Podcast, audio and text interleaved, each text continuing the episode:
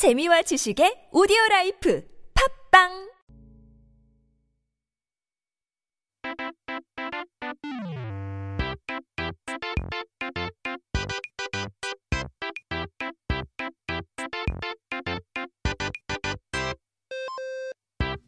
We're back with our Korean dictionary, and that means 오늘의 단어를 살펴볼 시간이죠. 자, 오늘의 first word of the day는 바로 굴뚝 인데요. 어, 낮이면 이제 날도 많이 따뜻해지고, 오랜 가정의 달이겠다. 또 휴일도, 휴일도 많겠다. 요즘 어디론가 놀러 가고 싶은 마음이 굴뚝같이 타지지 않나요? 저만 그런 건가요? 아, 웁스 이죠. 이제서야 다시 방송을 시작했는데 말이죠. It's quite warm these days and you know, May is the family month, spring, lots of public holidays this month. Doesn't it make your heart feel like a 굴뚝, a chimney wishing to go somewhere? Or maybe it's just me, but 우린 무언가를 하고 싶은 마음이 엄청나게 클 때 그 마음을 굴뚝 같다라고 비유해서 말하고 하는데요. 뭔가 딱 보았을 때 감이 와서 이 단어도 어, 어원이 있다곤 생각 안 해보셨죠? Now, when we have a huge wish, we use 굴뚝, a chimney, as a metaphor.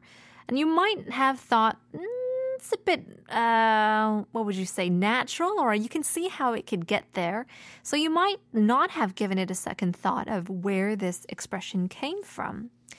근데 우리가 머릿속에서 굴뚝을 그려보면 큰 굴뚝이 있고, 어, 거기로 연기가 시원하게 빠져나가니까 뭔가 커 보이고 그렇잖아요. 그래서 큰 마음을 굴뚝으로 비교하는데 이상한 걸 눈치 못 채셨을 수도 있는데요.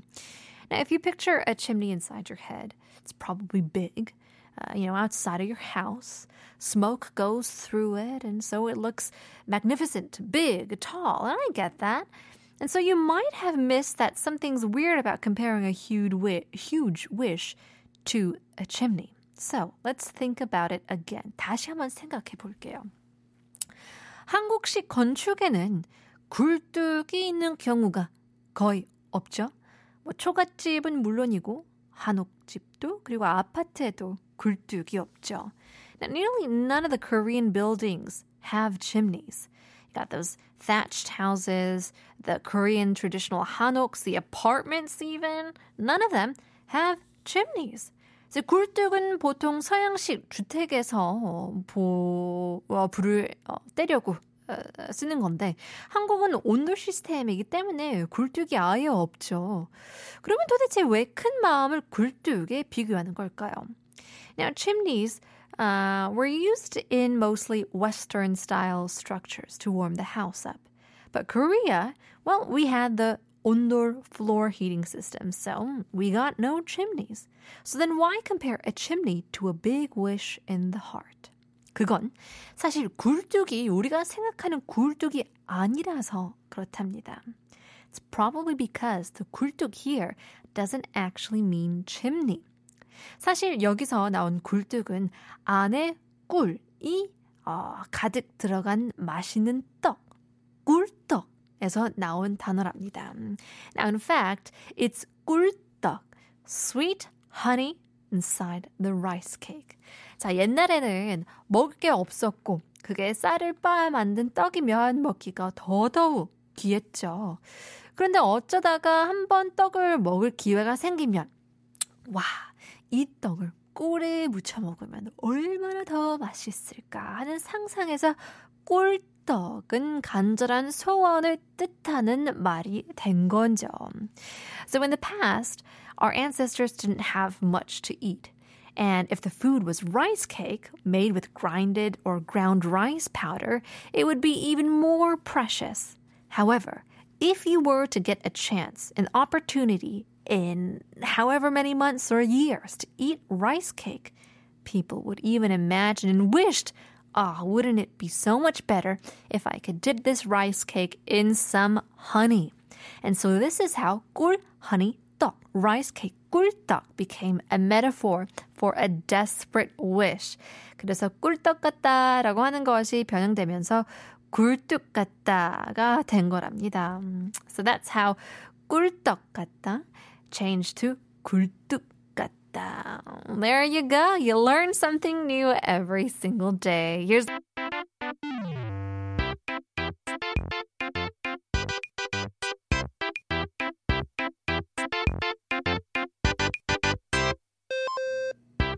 오늘의 두 번째 단어입니다. Our second word of the day is 꿀 먹은 벙어리 인데요. 오늘 꿀로 시작을 했으니까 다음 단어도 꿀과 관련된 걸로 이야기 한번 해볼까요? Since we started our word of the day with honey, thought we would continue on something to do with honey this time around.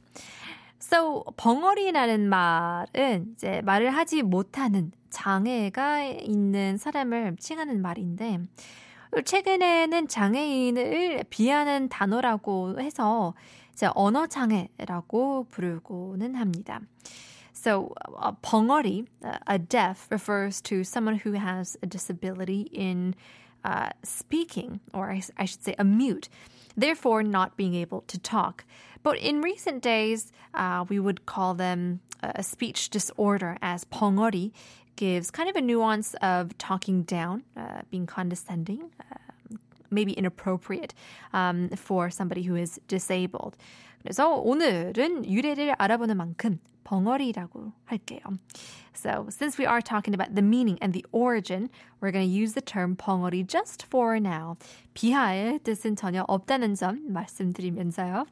Just wanted to tell you once again, we have no intentions whatsoever on talking down on them. Just purely to learn more about this 꿀 먹은 벙어리. So, 보통 아무 말도 하지 못하고 입을 꼭 닫고 있는 상황에 있는 사람을 보고 꿀 먹은 벙어리라고 부르긴 하는데요. 어, 곤란한 상황이거나 아, 불리한 상황일 때 많이 쓰이죠. Now, when you see someone in a situation where they can't really say anything, or they stay silent, we say to them, 꿀 먹은 벙어리. mute with honey inside their mouth. It's used for situations not in your favor when the situation is quite tense, not very easy. 자, 그렇다면 표현의 어원은 뭘까요? So then, what is the origin of such an expression? 자, 생각해보면 벙어리는 꿀을 먹지 않아도 말을 하지 못하는데 굳이 꿀까지 먹여서 말을 못한다는 것을 표현할 필요가 있을까 싶기도 하고요. Now, because if you think about it, you know, mute people can't speak whether they have honey or not. So I wonder if there is actually a need to, you know, say 꿀 먹은 벙어리, uh, a mute that ate honey.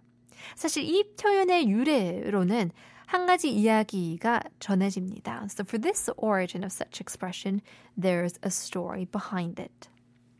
옛날에 한 벙어리가 꿀을 너무 많이 먹어서 배탈이 났다고 해요. 그래서 아내가 왜 그러냐 물어보자 계속 꿀단지만 손가락으로 가르쳤대요. 저 꿀단지에 있는 꿀을 먹고 배탈이 났다는 거죠. 그러자 아내는 벙어리가 꿀을 먹고 싶어 하는 줄 알고 꿀을 꺼내서 꿀물을 타줬다고 합니다. Now, once upon a time, a mute person got a stomach ache from eating too much honey. So his wife asked him, What's wrong? So he kept pointing at the pot full of honey, implying that he got a stomach ache from eating so much honey. But the wife thought that he wanted honey and started giving him warm water with some honey inside. 네, 꿀을 많이 먹어서 배탈이 났는데 그것도 이해 못하고 꿀을 더 타주니 벙어리 속이 얼마나 탔을까요? Got a stomach ache from eating too much honey, but giving him even more honey must have felt quite frustrated. 그 답답한 마음에서 탄생한 게 꿀을 먹은 벙어리라는 표현이라고 합니다. So with that in mind, the term 꿀 먹은 벙어리 was born. 속에 있는 생각을 겉으로 나타내지 못하는 사람을 일컫는 말이었는데 시간이 지나면서 놀림의 뉘앙스를 가지게 되었다고 합니다. 뭐 아는 것은 좋지만 아무래도 좋지 않은 뜻이니 이왕이면 사용하지 않는 게 더 좋겠죠. Now, at first, it was to talk about someone who couldn't you know, talk straight, uh, pull their thoughts together. But as time went by, it kind of gained nuance of mocking someone. So I guess it's good to know these expressions, but since they are used in not the best ways, it would probably be best to refrain from using these terms. Well,